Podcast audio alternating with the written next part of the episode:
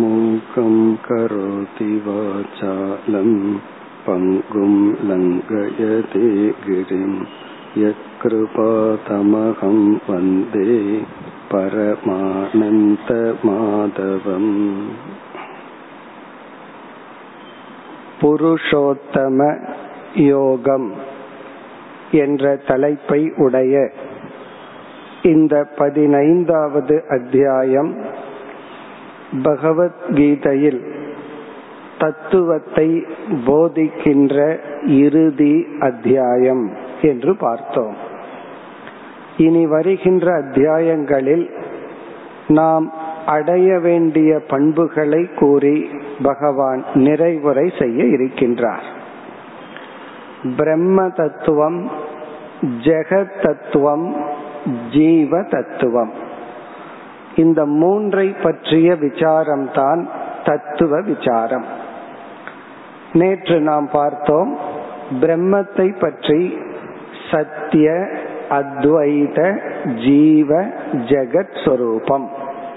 பிரம்மன் சத்தியம், அதுவே இரண்டற்றது, அதுவே ஜீவனாக தோன்றுகிறது, அதுவே ஜெகத்தாகவும் காட்சி அளிக்கின்றது.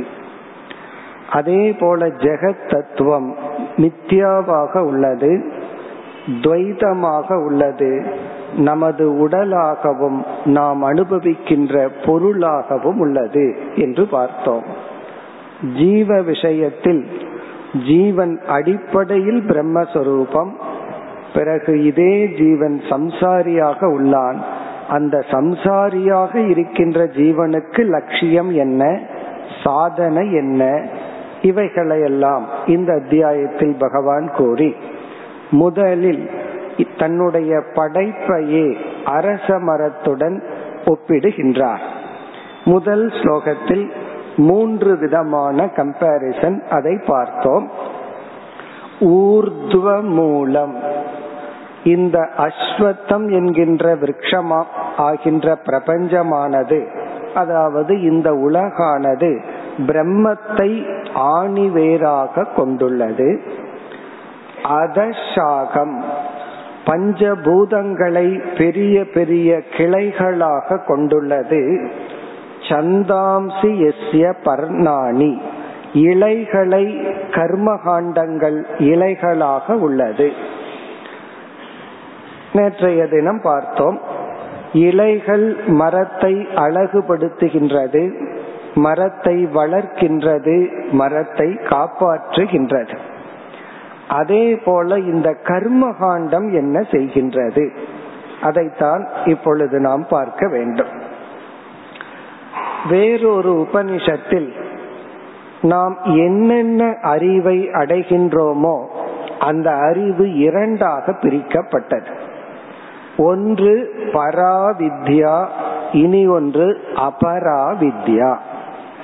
பராவித்யா என்றால் பிரம்மத்தை பற்றிய ஞானம், அபராவித்யா என்றால் அந்த மெய்ப்பொருளை பற்றிய அறிவை விடுத்து நாம் அடைகின்ற அனைத்து அறிவுகளும் அபராவித்யா.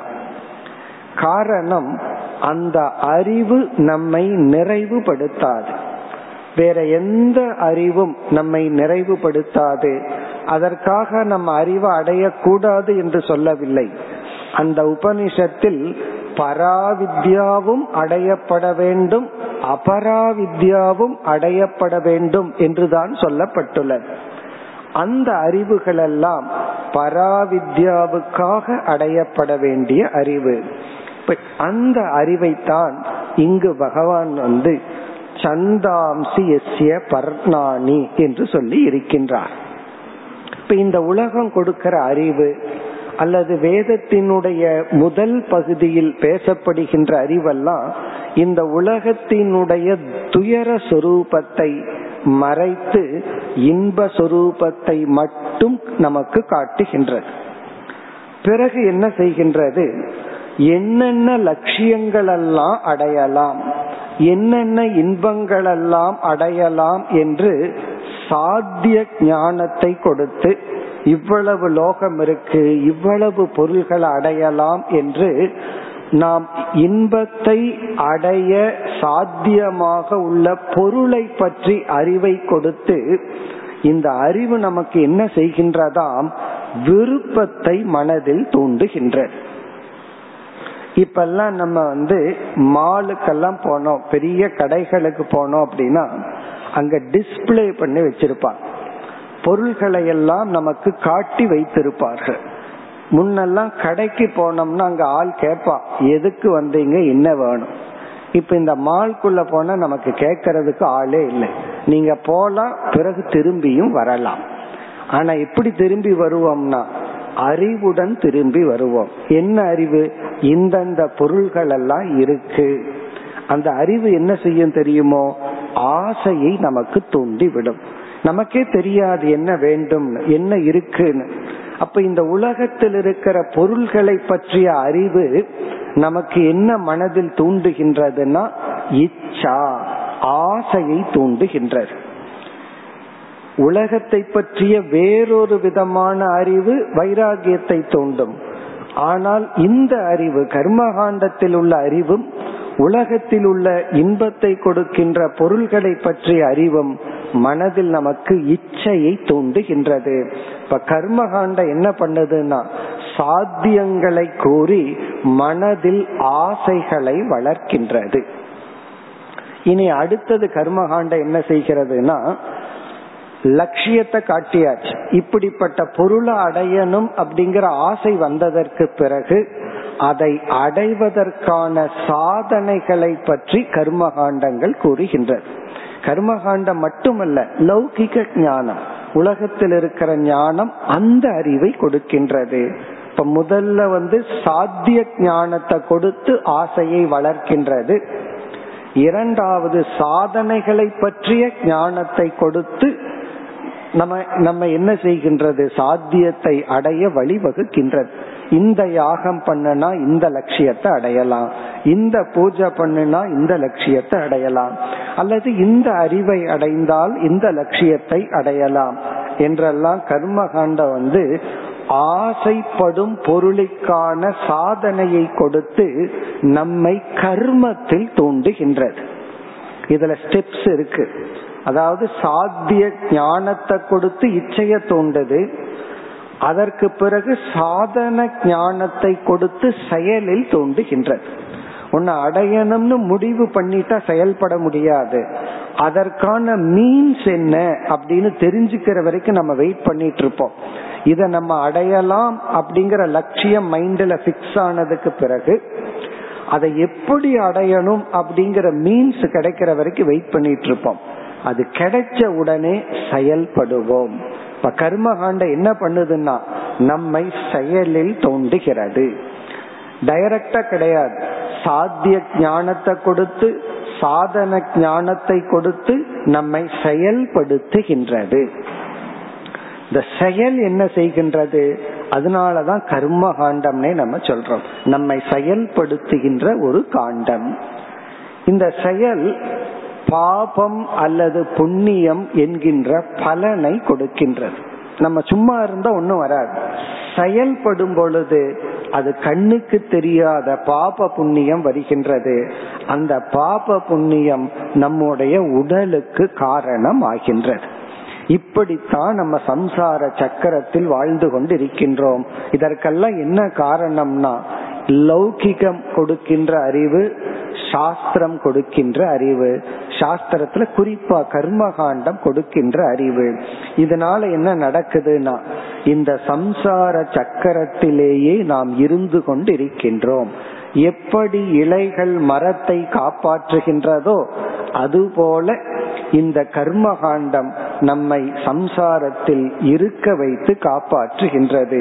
எப்படின்னா உலகத்தின் தன்மையை மறைத்து இன்பத்தின் பகுதியை மட்டும் காட்டி, சாத்தியங்களை காட்டி விருப்பத்தை வரவைத்து, சாதனைகளை பற்றிய அறிவை கொடுத்து செயலில் தூண்டி, அந்த செயல் பாப புண்ணியம்ங்கிற விளைவை கொடுத்து, அதை அனுபவிக்க உடலை கொடுத்து நாம் இந்த சக்கரத்திலேயே இருந்து கொண்டு இருக்கின்றோம். இப்ப இந்த அடிப்படையில தான் பகவான் வந்து சந்தாம்சி எஸ்ய பர்ணானி என்று கூறி இதை யார் அறிகின்றார்களோ சக வேதவித் என்று கூறினார். இனி அடுத்த ஸ்லோகத்திற்கு செல்கின்றோம். இந்த இரண்டாவது ஸ்லோகத்தில் மேலும் மூன்று விதமான கம்பேரிசன், மரத்தில் உள்ள மூன்று விதமான தத்துவங்களை எடுத்துக்கொண்டு இந்த பிரபஞ்சத்தோடு ஒப்பிடுகின்றார். அடுத்த இரண்டாவது ஸ்லோகம், அதச்சோர்துவம் பிரசுருதா தஸ்ய சாகாகா குண பிரவருத்தா விஷய பிரவாலாகா அதச்ச மூலாணி அனுசந்ததானி கர்மானுபந்தீனி மனுஷ்யலோகே. இப்ப இந்த ஸ்லோகத்தில் மேலும் மூன்று பொருள்கள் அல்லது தத்துவங்கள் ஒப்பிடப்படுகின்றது. அவை என்ன என்றால், முதலில் சிறிய கிளைகள். சென்ற ஸ்லோகத்துல பெரிய கிளைகள் பஞ்சபூதம்னு பார்த்தோம். இந்த பெரிய கிளை இருக்கும், அதிலிருந்து சின்ன சின்ன கிளைகள் எல்லாம் இருக்கும். அந்த சிறிய கிளைகள் எடுத்துக்கொள்ளப்படுகின்றது. அது வந்து நம்முடைய உடல்கள், ஜீவராசிகளான நம்முடைய உடல்களை பகவான் வந்து சிறிய கிளைகளுக்கு ஒப்பிடுகின்றார். பிறகு அடுத்ததாக தளிர், இந்த தளிர்னு சொல்றோம், அதுதான் கிளைகளாக மாறுகின்றது. முதல்ல பெரிய கிளையிலிருந்து இந்த தளிர் விடும், அத வந்து பொருள்கள், விஷயங்கள், நாம் அனுபவிக்கின்ற பொருள்கள். இப்ப விஷயங்களை எதற்கு ஒப்பிடுகின்றார்? தளிர். பிறகு இறுதியாக சிறிய சிறிய கிளை வேர்கள், ஆணி வேற பிரம்மத்தோடு ஒப்பிட்டார், சிறிய சிறிய கிளை வேர்களை ஒப்பிடுகின்றார். அது நம்முடைய மனதில் உள்ள விருப்பு வெறுப்புகள், ராகத்வேஷங்கள் அல்லது வாசனைகள். நம்ம மனசில் இருக்கிற விருப்பு வெறுப்புகள் தான் சிறிய சிறிய வேர்கள். ஆணிவேர் பிரம்மன், சின்ன சின்ன வேர்கள் எல்லாம் மனதில் உள்ள விருப்பு வெறுப்புகள். இனி இந்த இந்த கம்பேரிசன் எப்படி ஃபிட் ஆகுதுன்னு இனி நம்ம பார்க்க வேண்டும். ஒவ்வொன்றாக எடுத்துக்கொள்வோம். அதச்ச ஊர்துவம் பிரசுருதாக தஸ்ய சாகாகா, சிறிய சிறிய கிளைகள், சிறிய கிளைகளை உபசாகா அப்படின்னு சொல்லுவோம். அந்த சிறிய கிளைகள் எப்படி அமைந்துள்ளது என்றால் மேலும் கீழுமாக அமைந்துள்ளது. சில சின்ன கிளைகள் கீழ் நோக்கி வந்திருக்கும், சில சிறிய கிளைகள் மேல் நோக்கி வளர்ந்திருக்கும். அதை எப்படி சொல்கின்றார்? ஜீவராசிகளான நம்முடைய உடல்கள் இருக்கே, சில உடல்கள் மேலான உடல்கள், சில சரீரங்கள் கீழான சரீரங்கள். இந்த மனிதனுடைய சரீரத்துல சமம்னு சொல்வார்கள். தேவர்களுடைய உடல்கள் எல்லாம் மேலான உடல்கள், ஏன்னா அதிகம் புண்ணியம் செஞ்சிருந்தா தேவர்களுடைய உடல் கிடைக்கின்றது. அதிக பாபம் செய்திருந்தா மிருகம், மரம், செடி, கொடி என்ற கீழான ஜீவராசிகளினுடைய உடல். ஓரளவுக்கு சமமாக இருந்தால் மனித சரீரம் கிடைக்கின்றது. அப்படி இந்த அஸ்வத்த அரச மரத்தில் உள்ள சிறிய சிறிய கிளைகள் எப்படி மேலும் கீழும் சமமாக வியாபித்துள்ளதோ, அதே போல இந்த சம்சார பிரபஞ்சத்தில் ஜீவராசிகளினுடைய சரீரம் சில உடல்கள் மேலானதாகவும் சில உடல்கள் கீழானதாகவும் இருக்கின்றது. இந்த மேலானது கீழானதுன்னா என்ன பொருள்? இந்த கீழான உடல் வந்து அதை வைத்து கொண்டு மிக மிக கீழான லட்சியத்தை தான் அனுபவிக்க முடியும். மேலான உடல் கொண்டு மேலான இன்பத்தை நாம் அனுபவிக்க முடியும். இப்ப ஒரு எருமை பக்கத்துல ஒரு பாட்டை வச்சோம் அப்படின்னு சொன்னா அதனால கேட்டு ரசிக்க முடியாது. ஆனா மனிதர்களாகிய நம்ம வந்து இசைய ரசிக்கலாம், கலைகளை ரசிக்கலாம். இருக்கிறதுக்கு மட்டும் நம்ம வீடு கட்டுறதில்லை. இந்த ஏஸ்தட்டிக்னு சொல்ல ஆர்கிடெக்ட் இதெல்லாம் என்னன்னா வெறும் தங்கறதுக்கு மட்டுமல்ல, அதுல ஒரு அழகுபடுத்தி நாம் அதை ரசிக்கின்றோம். இந்த ரசனையெல்லாம் எப்படி வந்ததுன்னா இதுக்கெல்லாம் காரணம் என்னன்னா இந்த உடல். இப்ப மனித சரீரம்ங்கிறது வந்து மிக மிக சூக்ஷ்மமான இன்பங்களை, மேலான இன்பங்களை எல்லாம் அனுபவிப்பதற்கு இது ஹேதுவாக, காரணமாக உள்ளது. அதனால மனித உடல் மேலானது, அதை விட தேவர்கள் போன்றவர்களுடைய உடல். இந்த தேவர்களும் ஒரு ஜீவர்கள் தான், அவர்கள் அதிக புண்ணியத்தின் பலனாக அந்த உடலை எடுத்துள்ளார்கள். அப்ப இந்த சரீரம் ஜீவராசிகளுடைய உடல் வந்து மேலான இன்பத்தை அனுபவிக்க கருவியாக, வெறும் கீழான இன்பத்தை அனுபவிக்க கருவியாக அமைந்துள்ளது. ஒரு ஸ்லோகத்துல வந்து ஆகார பய மைதுனம் நித்ரா, இதெல்லாம் மனுஷனுக்கும் மிருகத்துக்கும் சமம். ஆகாரம்னா சாப்பிடுறது, நித்ரான்னா உறங்குவது, பிறகு இனப்பெருக்கத்தை செய்து கொள்வது, இதெல்லாம் மிருகத்துக்கும் மனிதனுக்கும் உள்ள சமமான இன்பங்கள். மனிதன் வந்து அதற்கு மேல இன்பத்தை அடைய முடியும். அதற்கு காரணம் வந்து அந்த ஸ்லோகத்துல புத்திர்ஹி தேஷாம் அதிகோ விசேஷக, மனிதனுக்கு புத்தி தான் மிருகத்தை விட அதிகமான விசேஷம். அதை பயன்படுத்தினா தான் அவன் மேலான இன்பத்தை அடைகின்றான்னு சொல்கின்றது. இப்படி இந்த படைப்பில் மேலான கீழான என்று விதவிதமான சரீரங்கள் உடல்கள் படைக்கப்பட்டுள்ளது. பிறகு இங்கு இனி ஒரு சொல்லால் இந்த உடல்கள் எப்படி வந்தது? ஒரு ஜீவனுக்கு உடல் மேலான உடல் எப்படி கிடைச்சது, ஒரு ஜீவனுக்கு கீழான உடல் எப்படி கிடைத்தது? இப்ப இந்த இடத்துல ஒரு சந்தேகம் நமக்கு வரலாம். இப்ப ஜீவன்னா யார்? அத நம்ம இந்த அத்தியாயத்திலேயே விளக்கமா பார்க்க போறோம். அதாவது மரணம்னா என்ன, உயிர்னா என்ன, ஆத்மானா என்ன, இதெல்லாம் பகவான் இந்த அத்தியாயத்துல சொல்ல போறார். இதெல்லாம் நமக்கு பேசிக்கா வர்ற சந்தேகங்கள். ஒருவன் இறந்த உடனே ஆத்மா சாந்தி அடையட்டும்னு சொல்றோம். அப்ப உண்மையிலேயே எந்த தத்துவத்தை நம்ம ரெஃபர் பண்றோம்? உடல் போனதுக்கு அப்புறம் உயிர்ங்கிறது என்ன, அத நம்ம அந்த இடத்துல பார்ப்போம். இப்ப இந்த இடத்தில் ஒரு ஜீவனுக்கு மேலான உடல் கீழான உடல் எதன் அடிப்படையில் கிடைக்கின்றது, அத ஆர் யார் அலாட் பண்றா? இந்த அலாட்மெண்ட் சொல்றமே, அப்படி அலாட் பண்றது யார்? சரி, இந்த ஜீவனுக்கு இந்த ஜென்மத்துல இந்த உடல் கிடைக்கட்டும், இந்த ஜீவனுக்கு இந்த உடல் கிடைக்கட்டும்ங்கறத முடிவு செய்பவர் யார்? அது அடுத்த சொல்லில் சொல்கின்றார். குண பிரவிருத்தாக. குண பிரவிருத்தாக என்றால் ஒரு ஜீவனிடம், குறிப்பாக மனிதர்களாகிய நம்மிடத்தில் சத்துவம் ரஜஸ் தமஸ் என்ற மூன்று குணங்கள் இருக்கின்றன. இந்த மூன்று குணங்கள், எந்த குணம் மற்ற இரண்டு குணங்களை அந்த நேரத்தில் தள்ளி வைத்து ஒரு குணம் வெற்றியை அடைகின்றதோ மேலோங்குகின்றதோ, அந்த குணம் அதன் அடிப்படையில் நம்மை செயல்படுத்தும். இப்ப அந்த நேரத்துல சத்துவ குணம் மேலோங்கினால் நம்முடைய செயல்கள் எல்லாம் சாத்விகமா இருக்கும். அந்த நேரத்துல சத்துவத்தையும் தமசையும் அடக்கி ரஜோகுணம் மேல வந்ததுன்னா நம்முடைய செயல்பாடுகள் ரஜோகுணத்தின் அடிப்படையில் அமையும். அதே போல எந்த நேரத்துல தமோ குணம் வெற்றி அடைகிறதோ அந்த நேரத்துல நம்முடைய செயல்பாடுகள் தாமசமாக அமையும். எல்லா செயலும் சாப்பிடும் பொழுதே சத்துவ குணம் மேலோங்குனா நம்ம சாப்பிடுறது ஒரு மாதிரியா இருக்கும். ரஜோகுணம் மேலோங்கி சாப்பிட உட்கார்ந்தோம்னா நம்ம சாப்பிடுறது ஒரு மாதிரி இருக்கும். தமோ குணத்துல அமர்ந்தா ஒரு மாதிரியா இருக்கும். சாப்பிடுவது மட்டுமல்ல, நம்ம பேசுறது, உழைக்கிறது, நடக்கிறது, மற்ற மனுஷங்களோட டிரான்சாக்ட் பண்றதெல்லாம் அந்த நேரத்துல எந்த குணம் மேலோங்குகிறதோ அதன் அடிப்படையில் செயல்கள் அமையும். இப்ப இங்க பகவான் என்ன சொல்றார், இந்த மூன்று குணத்தினுடைய காம்பினேஷன் தான் நம்ம லைஃப்.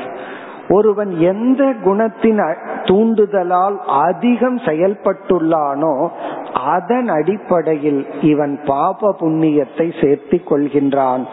அதன் அடிப்படையில் இவனுக்கு உடல்கள் அமைகின்றன. இப்ப குண பிரவிருத்தாக என்றால் குணங்களின் காரியமாக, குணங்களின் செயலாக வடிவெடுத்த பாப புண்ணியத்தின் அடிப்படையில் ஒரு ஜீவனுக்கு உடல் அமைகின்றது. இப்ப இந்த இடத்துல பகவான் என்ன சொல்ல விரும்புகின்றார் என்றால், நம்முடைய உடலை நாம் சம்பாதிக்கின்றோம், வேற யாருமே முடிவு பண்றதல்ல. நம்ம ஏதோ சித்திரகுப்தன் எல்லாம் சொல்றோம், அது வந்து அவர் வந்து வெறும் அக்கௌண்டன்ட் தானே தவிர அவர் முடிவு பண்றது கிடையாது. நமக்கு என்ன உடல், எப்படிப்பட்ட உடல் கிடைக்க வேண்டும் என்பது அதை நாம் தான் நிர்ணயம் செய்கின்றோம். அதாவது நம்முடைய செயலால் நாம் இந்த உடலை வாங்கி வந்துள்ளோம், வேற யாரும் கிடையாது. அது ஆரோக்கியமான உடலா இருக்கலாம், நோய்வாய்ப்பட்ட உடலா இருக்கலாம், அல்லது ஆரோக்கியமான உடலை வாங்கிட்டு வந்து இந்த ஜென்மத்துல நடந்துக்கிற விதத்துல அதை நோய்வாயா மாத்தலாம், அல்லது சில குறைகளோடு பிறந்தும் நம்முடைய தவத்தினால் அதை மாற்றி அமைக்கலாம். எப்படி இருந்தாலும் நம்முடைய உடல் இவ்விதம் இருக்க நாம் தான் பொறுப்பு. இந்த சாஸ்திரத்துல சொல்ற கர்மா தியரி வந்து இந்த செல்ஃப் ரெஸ்பான்சிபிலிட்டியை எடுத்துக்கிறதுக்காகத்தான் சொல்லப்பட்டுள்ளது.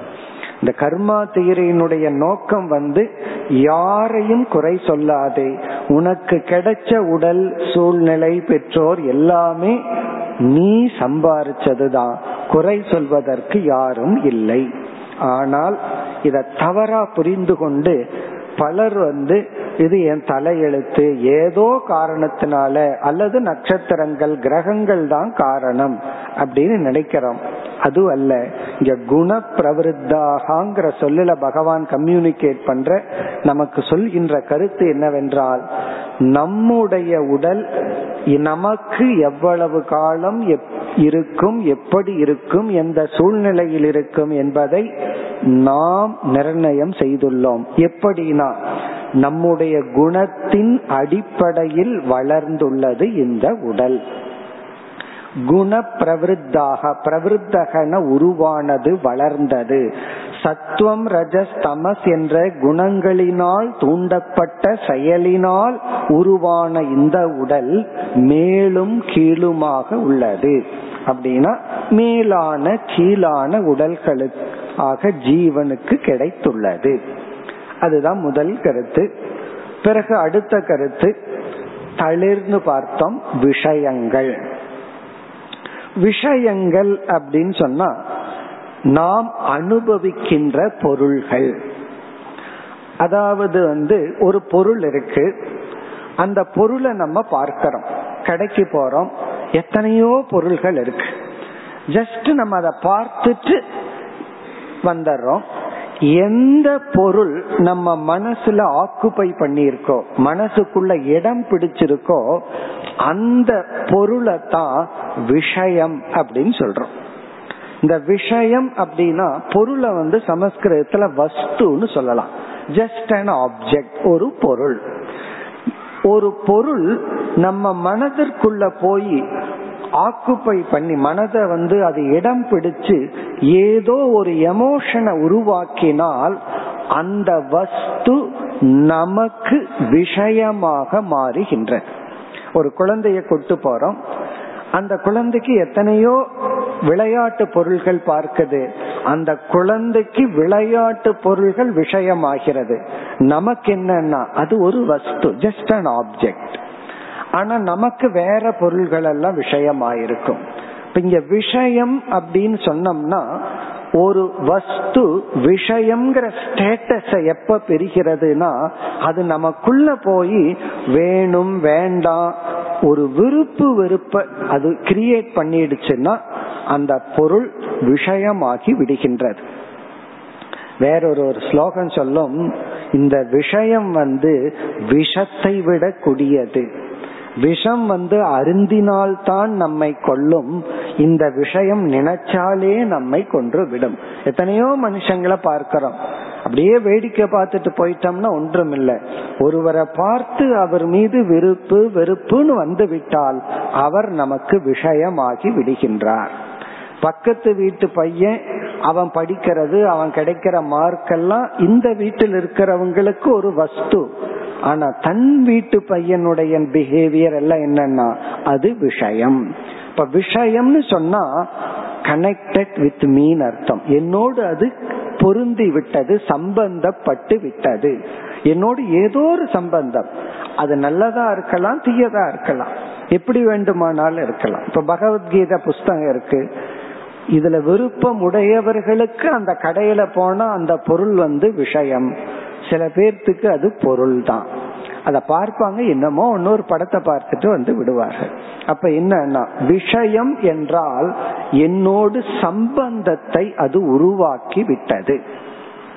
என்னோடுனா என் ஜீவர்களுடன்.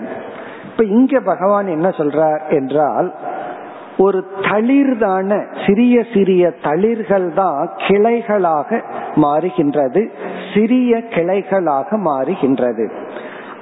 இங்க என்ன சொல்றார், விஷயங்களும் நம்முடைய உடலை நிர்ணயிக்க காரணம்.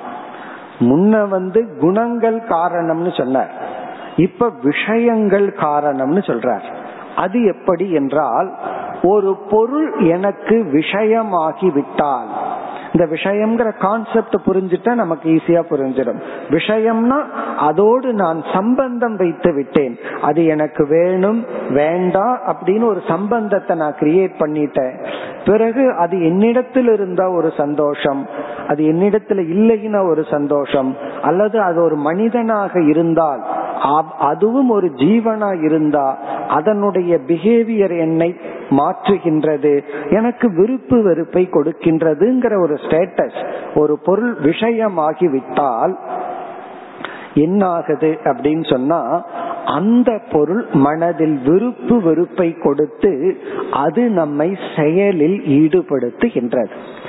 எப்படி குணம் நம்மை செயலில் ஈடுபடுத்துகிறதோ அதே போல சுற்றி இருக்கின்ற பொருள்கள் என்னை செயல்படுத்துகின்றது. நல்ல செயல்படுத்தலாம் அல்லது தீய விதத்துல செயல்படுத்தலாம். ஒரு பொருளை நான் அட்ராக்ட் ஆயிட்டேன்னா என்ன ஆகிற, அதை நாடி செல்கின்றேன். அதன் மீது ரொம்ப பற்று வந்து விட்டால் தர்மத்தையே நான் காம்ப்ரமைஸ் பண்ணி என்ன பண்றேன், அந்த பொருளை அடைய விரும் அடைய முயற்சி எடுக்கின்றேன். அல்லது அதை நான் நீக்கி ஒதுக்க வேண்டும் என்றால் அதை அழிக்கவும் நான் முயற்சி செய்கின்றேன். இப்ப எல்லா பாப புண்ணியங்களும் நம்மை சுற்றி இருக்கின்ற பொருள்கள் மனதுக்குள் விருப்பு வெறுப்பை தூண்டி நம்மை செயல்படுத்துகின்றது. இதத்தான் அந்யோன்ய ஆசிரயம்னு சொல்லுவோம். ஒன்று ஒன்றை சார்ந்துள்ளது. குணம் நம்மை செயல்படுத்துகின்றது, சூழ்நிலைகள் நம்மை செயல்படுத்துகின்றது. பல சமயங்கள்ல அந்த சூழ்நிலைகள் தான் நம்ம என்ன செய்கின்றது, கோபத்தை தூண்டி தவறான வார்த்தைகளை தூண்டி நம்மை பாபம் செய்ய வைக்கின்றது. சூழ்நிலைகள் நம்மை புண்ணியம் செய்ய வைக்கின்றது. அதனாலதான் சத் சங்கம்னு சொல்றோம். நம்ம ஏன் கூட்டு பிரார்த்தனை பண்றோம், நம்ம ஏன் ஒரே இடத்துல அசம்பிள் பண்ணி சில தவங்கள் செய்கின்றோம், அந்த சூழ்நிலை நம்மை தவம் செய்ய வைக்கின்றது, புண்ணியம் செய்ய வைக்கின்றது. சில பேர் கூட்டம் இருக்கிறனால தான் கோயிலுக்கு செல்வார்கள், பிரதோஷம்னா தான் செல்வது. தனிமையில மற்ற நாள் செல்வதற்கு மனசு வராது. ஏன்னா அவர்களுக்கு வந்து அந்த கூட்டம் அதுல ஒரு சக்தி இருக்கு, அதுல ஒரு இன்ஸ்பிரேஷன் இருக்கு, அது தேவைப்படுகின்றது. அப்போ ஒரு சூழ்நிலையில் சூழ்நிலை நம்மை உருவாக்குகின்றது, சில இடங்களில் நாம் சூழ்நிலையை உருவாக்குகின்றோம். Circumstances makes us, we make circumstance. நாம் சூழ்நிலையை உருவாக்குறோம், சூழ்நிலை நம்மை உருவாக்குகின்றது. இப்ப இங்க என்ன சொல்கின்றார், விஷயங்கள் நம்முடைய உடலுக்கு காரணம். இன்டைரக்டா விஷயங்கள் மனதில் இருக்கிற விருப்பு வெறுப்பை தூண்டி, சூழ்நிலைகள் விருப்பு வெறுப்பை தூண்டி நம்மை செயல்படுத்தி பாப புண்ணியத்தை கொடுத்து மீண்டும் இந்த உடலை கொடுக்கின்றது. அதனாலதான் சாஸ்திரத்துல தமக அப்படின்னு ஒரு சாதனையே சொல்லி இருக்கோம். தமக அப்படின்னு சொன்னா, நீங்க அந்த குரங்கு பொம்மைய பார்த்திருக்கலாம், பார்க்க மாட்டேன், கேட்க மாட்டேன், பேச மாட்டேன்னு இருக்கிறது. ஏன்னா இந்த சூழ்நிலைக்கு நான் அடிமையாகி விடுவேன், ஆகவே அந்த சூழ்நிலையை நான் தவிர்க்க விரும்புகின்றேன். இந்த மது போன்ற பழக்கங்கள்ல இருந்து புதிதாக விலகி வந்தவர்கள் ரொம்ப கவனமாக இருப்பார்கள். ஏன்னா மீண்டும் அந்த வாசனை, சூழ்நிலை, நண்பர்களுக்குள்ள போனா நான் மீண்டும் வீழ்ந்து விடுவேன், ஆகவே அதிலிருந்து நான் விலகி இருக்க வேண்டும். இந்த சத் சங்கம்னு சொல்றதும் அதுதான். அந்த சூழ்நிலை விற்கு நான் அடிமையாகி விடுவதனால் அந்த சூழ்நிலையையே நம்ம தவிர்க்கின்றோம். அதுதான் இங்க விஷயாகா என்று சொல்லப்பட்டுள்ளது.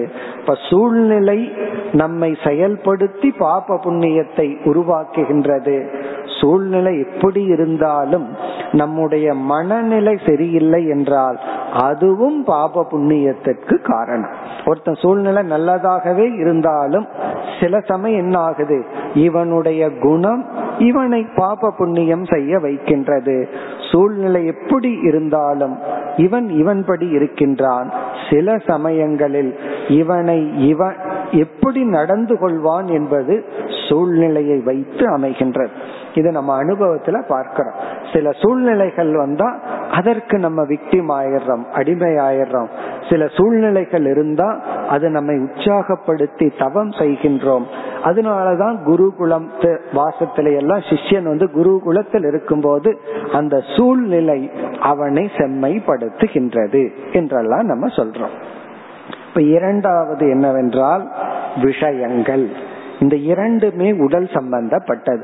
நமக்கு எப்படிப்பட்ட உடல் கிடைக்கிறது என்பது நம்முடைய ஆழ்ந்த மனதில் உள்ள குணத்தின் அடிப்படையில், பிறகு சூழ்நிலையில் அடிப்படையில்.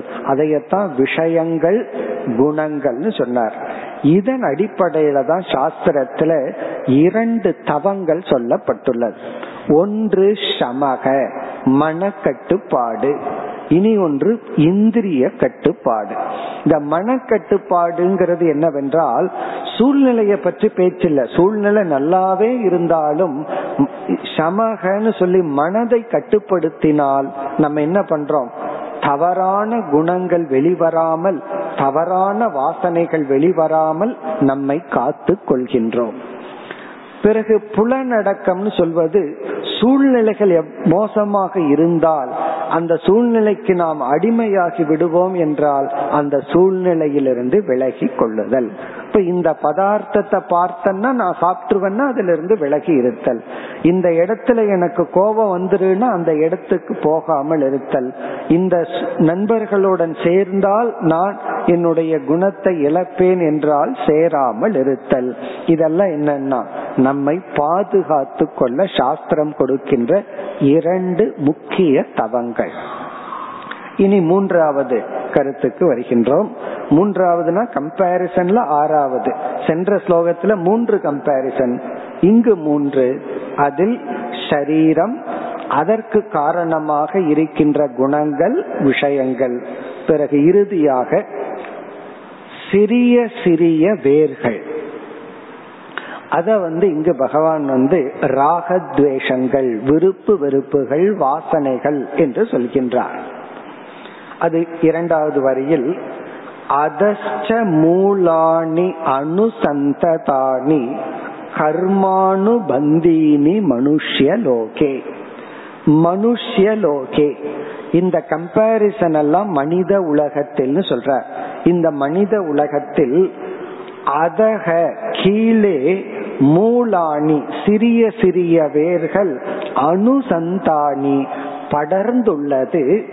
கர்ம அனுபந்தீனி கர்மத்தில் ஈடுபடுத்தும் விருப்பு வெறுப்புகள். இப்ப இதனுடைய பொருள் என்ன என்று பார்ப்போம். ஒரு மரம் நிற்பதற்கு ஆணி வேராக இருப்பது பிரம்மன். பிறகு ஒரு மரம் நிற்பதற்கும் இனி ஒரு காரணம் கிளை வேர்கள். இந்த கிளை வேர்கள் எல்லாம் அப்படியே பிடிச்சிட்டு அந்த மரம் இருப்பதற்கு காரணமா இருக்கும். அந்த மரத்தை நம்ம வெட்டும் போது சில சமயம் கிளை வேர்களை எல்லாம் வெட்டுவோம். பிறகு கடைசியில ஆணி வேரை நம்ம வெட்டுவோம். அப்படி கிளை வேர்கள் மரம் இருப்பதற்கு காரணம், ஆணி வேரும் மரம் இருப்பதற்கு காரணம். இப்ப நம்மளுடைய கம்பேரிசன் ஒப்பிடுவது எப்படி என்றால், இந்த சம்சாரம்ங்கிற இந்த பிரபஞ்சம் இருப்பதற்கு இரண்டு காரணங்கள். ஒன்று பிரம்மன், இனி ஒன்று நம்ம மனதில் உள்ள விருப்பு வெறுப்புகள், வாசனைகள். இதுல இருந்து என்ன தெரிகிறதுனா, இந்த உலகம் இப்படி இருப்பதற்கு பகவானும் காரணம், நம்முடைய வாசனைகள், நம்முடைய விருப்பு வெறுப்புகளும் காரணம். இரண்டு காரணம். அதுல பகவான் வந்து சாமானிய காரணம், நம்முடைய விருப்பு வெறுப்புகளை விசேஷ காரணம்னு சொல்லி சாஸ்திரத்துல சொல்கிறார்கள். சாமானிய காரணம்னா எல்லாருக்கும் பொதுவானது. இப்ப பூமியிலிருந்து ஒரு பயிர் வருதுன்னு சொன்னா தட்பவெப்பம், நீர், மழை இவைகள் எல்லாம் என்னன்னா சாமானிய காரணம்.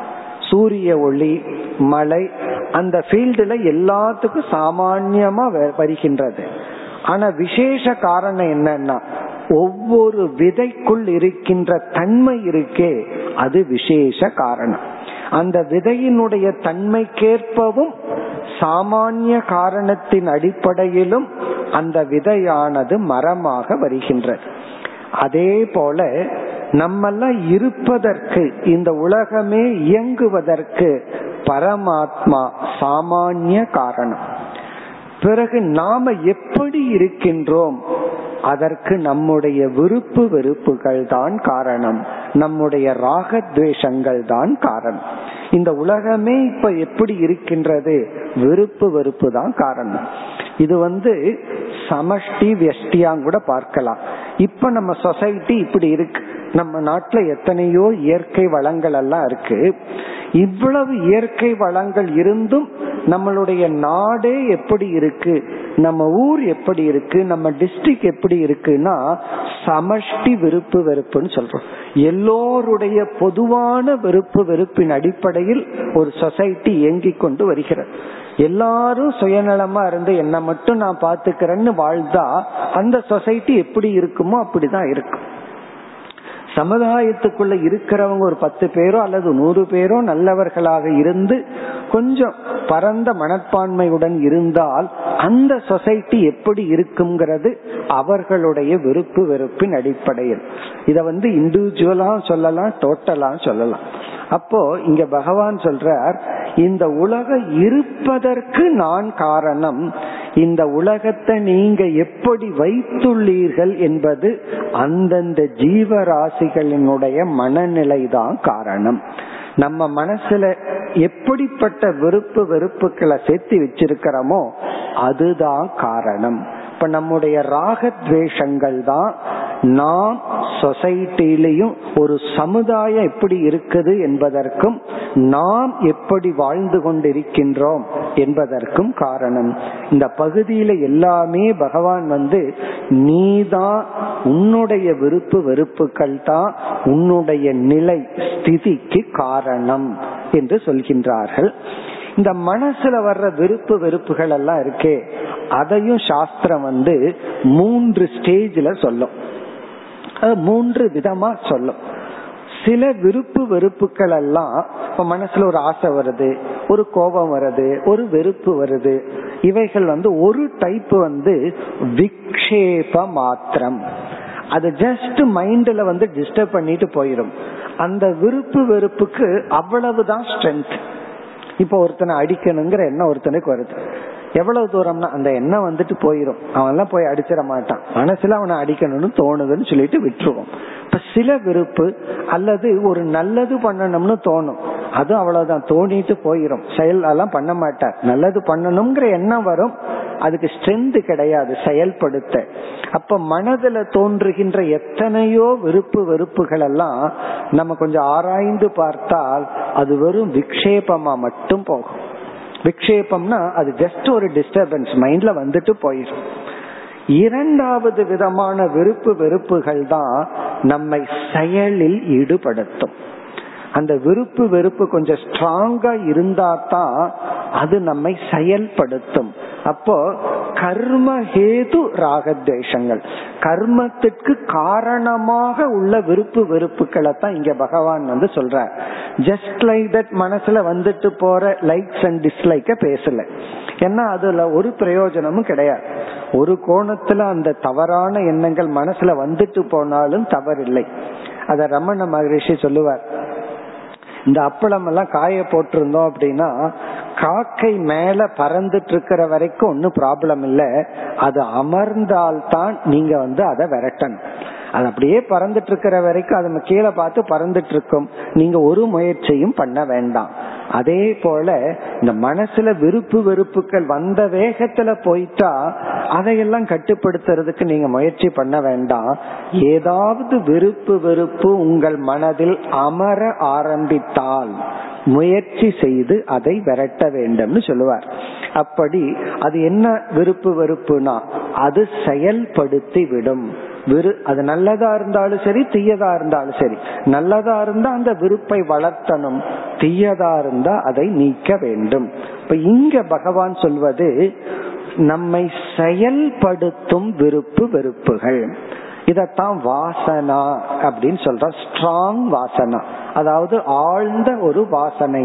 அது நம்மை செயல்படுத்தாமல் போகாது. இந்த விருப்பு வெறுப்பை நம்ம அப்படியே சேர்த்து வைக்க வைக்க அது நம்மை செயல்படுத்தும் என்ற திறனை அடைந்து விடும். இப்போ ஒருவர் வந்து ஒரு விதத்துல இரிட்டேட் பண்றார், அப்படியே கொஞ்சம் கொஞ்சமா பொறுத்துட்டே இருப்போம். இந்த ஆங்கர் இஸ் ஆல்வேஸ் பில்ட் அப்படின்னு சொல்வார்கள். அது கொஞ்சம் கொஞ்சமா வளர்க்கப்பட்டது.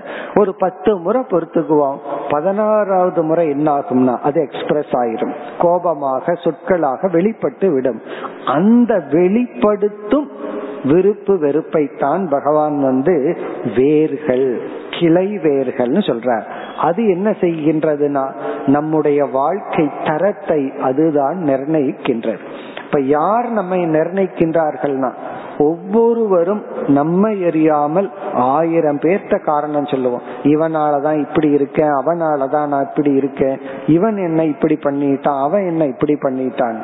பகவான் சொல்றார், உன்னுடைய விருப்பு வெறுப்புகள் தான் நீ, உன்னுடைய ராகத்வேஷங்கள் தான் நீ இவ்விதம் இருக்க காரணம்.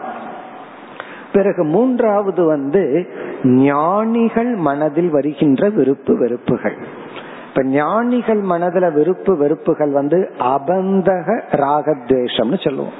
இப்ப ஞானிகளுக்கும் விருப்பு வெறுப்பு வருமானு சொன்னா, ஒருத்தன் அதர்மம் பண்ணிட்டு இருந்தா அவனை பார்த்து விருப்பா வரும், அவனை பத்தி ஒரு லேசான வெறுப்பு வரும்.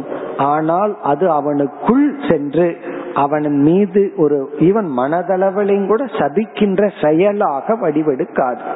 அதே போல ஒருத்தன் நல்லது பண்ணிட்டு இருந்தா அவன் அவனை அவன் விரும்புகின்றான், நேசிக்கின்றான். ஆனால் அது பற்றாக பந்தமாக மாறி விடாது. இப்ப தீயதை கண்டு ஞானி வெறுப்பதும் நல்லதை கண்டு அவன் அதை நேசிப்பதும் அந்த விருப்பு வெறுப்புகள் எல்லாம் அவனை பந்தப்படுத்தாது. இவ்விதம் நம்ம மனசுல வர்ற விருப்பு வெறுப்புகள் வந்து ஞானிக்கு வர்ற விருப்பு வெறுப்புகளா அல்லது வந்து நம்மை பந்தப்படுத்துகின்ற விருப்பு வெறுப்புகளா அல்லது வெறும் விக்ஷேபத்தில் வெறும் ஒரு டிஸ்டர்பன்ஸ். இந்த விக்ஷேப ராகத்வேஷங்களை தியானம் பண்ண ஆரம்பிச்சா நமக்கு தெரிஞ்சிடும். தியானம் பண்ணும் பொழுது அந்த நேரத்துலதான் தேவையில்லாத எண்ணங்கள் வந்து வந்து போகும். நம்ம செயல்பட மாட்டோம், ஆனா வந்து வந்து போகும்.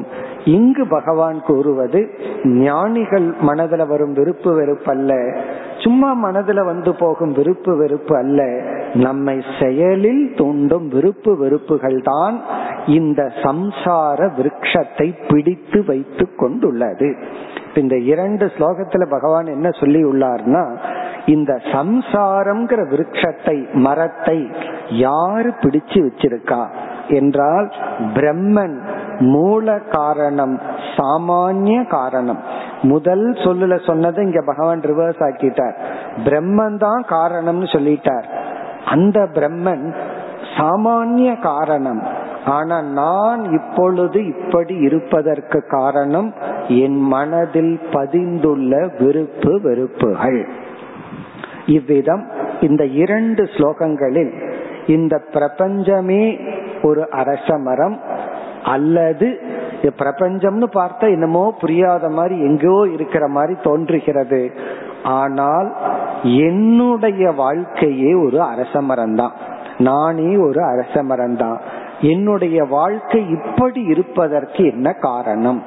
பிரம்மன் காரணம், அவர் சாமானிய காரணம், நான் எப்படி இருந்தாலும் அவர் காரணம்தான், ஆனால் நான் இவ்விதம் இருக்க நான் தான் காரணம். இதத்தான் நம்ம வந்து ஆன்மீக பாதை அப்படிங்கிற இடத்துல ஆன்மீக பயணம் எப்பொழுது துவங்குகிறதுனா, எப்பொழுது நான் தான் என்னுடைய துயரத்துக்கு காரணம்ங்கிற ஒரு உணர்வு வருகிறதோ அப்பொழுது துவங்குகிறது. கிரகங்கள் காரணம், சூழ்நிலைகள் காரணம், உலகம் காரணம், அல்லது அரசியல் தலைவர்கள் காரணம், இப்படியெல்லாம் யாரையாவது காரணம் காட்டிக் கொண்டிருந்தால் நம்முடைய ஆன்மீக பயணம் துவங்கவில்லை. இப்ப இந்த இரண்டு ஸ்லோகத்தில் ஃபுல் ரெஸ்பான்சிபிலிட்டியை நமக்கு கொடுத்துள்ளார். நாம் சம்சாரியாக இருக்க நாமே காரணம். இனி அடுத்த ஸ்லோகத்துல வந்து இந்த சம்சாரம்ங்கிற விருட்சத்திலிருந்து விடுதலை அடைய என்ன சாதனை, இப்ப அடுத்த ஸ்லோகத்துல சாதனைக்கு பகவான் செல்கின்றார். இப்ப முதல் இரண்டு ஸ்லோகத்துல சம்சாரத்தை வர்ணித்தார். அதுல கடைசியா நமக்கு கிடைச்ச த பாயிண்ட்னு சொல்லுவோம். கோர் பாயிண்ட் என்னன்னா, நான் இவ்விதம் துயரப்பட்டு கொண்டிருக்க நானே காரணம். நானே காரணம்னா என்னுடைய விருப்பு வெறுப்புகள், என் மனதில் உள்ள குண மாற்றங்கள், குணத்தின் குணத்தின் தூண்டுதல்கள், இதெல்லாம் காரணம். இனி இந்த சம்சார விருட்சத்தை வெட்டி வீழ்த்த வேண்டும். அதற்கு என்ன செய்ய வேண்டும், அதுதான் அடுத்த ஸ்லோகம். மூன்றாவது ஸ்லோகத்தில் முதல் வரியில் இந்த சம்சாரத்தின் சொரூபத்தை கூறி இரண்டாவது வரியிலிருந்து ஐந்தாவது ஸ்லோகம் வரை இதை நீக்கும் உபாயத்தை பகவான் கூறுகின்றார். இந்த சம்சாரி செய்ய வேண்டிய சாதனை என்ன, சம்சாரியினுடைய இலக்கு என்ன, அதை கூறுகின்றார். இப்பொழுது மூன்றாவது ஸ்லோகத்திற்கு சென்றால், ந ரூபம் இஹ ததா ந உபலப்யதே நாந்தோ ந சாதிர் ந ச சம்பிரதிஷ்டா அஸ்வத்தமேனம் சுவிரூட மூலம் அசங்க சஸ்திரேன திருடேன சித்வா. இந்த இரண்டாவது வரியில வந்து ஒரு மரத்தை வெட்ட வேண்டும் என்றால் அதற்கு ஒரு கருவி, கோடாரியோ அல்லது ரம்பமோ அல்லது ஒரு அருவாளோ இருக்கு. சஸ்திரம், சஸ்திரம் என்றால் மரத்தை வெட்டும் உபாயம். அந்த ஒரு உதாகரணத்தை எடுத்துக்கொண்டு அது என்ன என்று கூறுகின்றார். இப்ப அடுத்த இரண்டாவது வரியிலிருந்து இந்த சம்சாரத்திலிருந்து விடுதலை அடைய என்ன உபாயம். இப்ப சம்சாரத்தை எஸ்டாப்ளிஷ் பண்ணிட்டார். அதாவது நாம் வாழ்கின்ற, நமக்கு நாமே பந்தப்படுத்தி கொண்டு வாழ்கின்ற ஒரு துயரமான வாழ்க்கை, அதிலிருந்து விடுதலை அடைய உபாயத்தை அடுத்த வரியிலிருந்து ஆரம்பிக்கின்றார். பிறகு முதல் வரியில் மிக மிக சூக்ஷ்மமான ஒரு கருத்தை பகவான் குறிப்பிடுகின்றார். இந்த சம்சார விருட்சமானது எப்படிப்பட்ட தன்மை உடையது. இந்த முதல் வரியில சொல்ற கருத்து பிலாசாபிக்கல் நோட் அப்படின்னு சொல்றோம். தத்துவ ரீதியான ஒரு அறிவை நமக்கு கொடுக்கின்றார். அதை நம்ம என்னதான் சுருக்கமாகவோ எளிமையாகவோ இப்ப சொன்னாலும் இதை அவ்வளவு சுலபமா புரிந்து கொள்ள முடியாது. அப்ப நம்ம என்ன பண்றோம், கொஞ்சம் டைம் கொடுத்துக்குவோம், மைண்ட்ல கேட்டு வச்சுக்குவோம். மனம் தூய்மை அடைய அடைய, பக்குவம் அடைய அடைய இந்த கான்செப்ட் நமக்கு புரியும். இதை இப்பவே புரிஞ்சிட்டோம்னா அடுத்த அத்தியாயத்துக்கு வேலையே கிடையாது, அல்லது அடுத்த வரிக்கே வேலை கிடையாது. அதனால அது கொஞ்சம் மெதுவா புரியட்டும். பட் என்ன சொல்கின்றார்னு பார்ப்போம். இப்ப இவ்வளவு நேரம் பகவான் வந்து சம்சாரம்ங்கிறது இப்படி இருக்கு, ஜீவனெல்லாம் துயரத்தை அனுபவித்து கொண்டிருக்கின்றான், ஆகவே அவன் வந்து அதிலிருந்து விடுதலை அடையணும்னு சொல்லும் பொழுது நம்மை அறியாமல் இந்த உலகம், நாம் அனுபவிக்கின்ற துயரங்கள், நாம் அனுபவிக்கின்ற இன்பங்கள், இதெல்லாம் பிரம்மத்தை விட மேலான உண்மையை போல தெரிய ஆரம்பிக்கும்.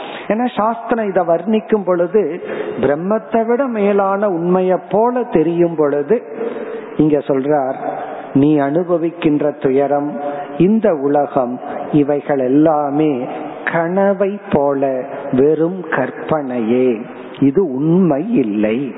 ஆனா உனக்கு உண்மையா தெரிகின்றது, இது வந்து உண்மை அல்ல, ஒரு கனவை போல அப்படின்னு சொல்லி இந்த சம்சாரக அல்லது பிரபஞ்சம், தன்னுடைய படைப்பு மித்தியா என்ற கருத்தை முதல் வரியில் குறிப்பிடுகின்றார். இந்த மித்தியா அப்படிங்கிற ஒரு கான்செப்டை நம்ம புரிஞ்சுக்கிறது தான் வேதாந்தத்தினுடைய அச்சாணிய போல ஆழமான ஒரு கருத்து. அதை சுருக்கமா இப்பொழுது பார்ப்போம். நம்முடைய புலன்கள் மூலமாக ஒரு பொருளை நாம் அனுபவித்தால் அந்த பொருளுக்கு இருக்கிறது அப்படிங்கிற ஸ்டேட்டஸ நம்ம கொடுக்கலாம் அல்லது கொடுக்கின்றோம். கண்கள் மூலியமா ஒரு பொருளை நான் பார்க்கிறேன், பிறகு வந்து ஒரு நாக்கு மூலியமா அதை பார்க்காமையே கண்ணை மூடிட்டு சுவைக்கிறேன், ஸ்மெல் பண்ணி பார்க்கிறேன், தொட்டு பார்க்கிறேன். அப்படி புலன்கள் மூலமா ஒரு பொருளை நான் அனுபவித்தால் அந்த பொருளுக்கு நான் அஸ்தி, இட் எக்ஸிஸ்ட், அது இருக்கின்றது அப்படிங்கிற ஸ்டேட்டஸ கொடுக்கிறேன். அதுக்கான சமஸ்கிருத சொல் வந்து அஸ்தி. அஸ்தி அப்படின்னா இருக்கின்றது. எப்ப ஒரு பொருளை நான் இருக்குன்னு சொல்லுவேன், அதை நான் அனுபவிக்கணும். அப்போ அறிவை கொடுக்கும் அனுபவிக்க கருவியாக உள்ள நம்மிடத்தில் இருக்கிற ஒரு கருவியை பயன்படுத்தி அதை நான் அனுபவித்தால் அதை நான் என்ன சொல்றேன், அஸ்தி.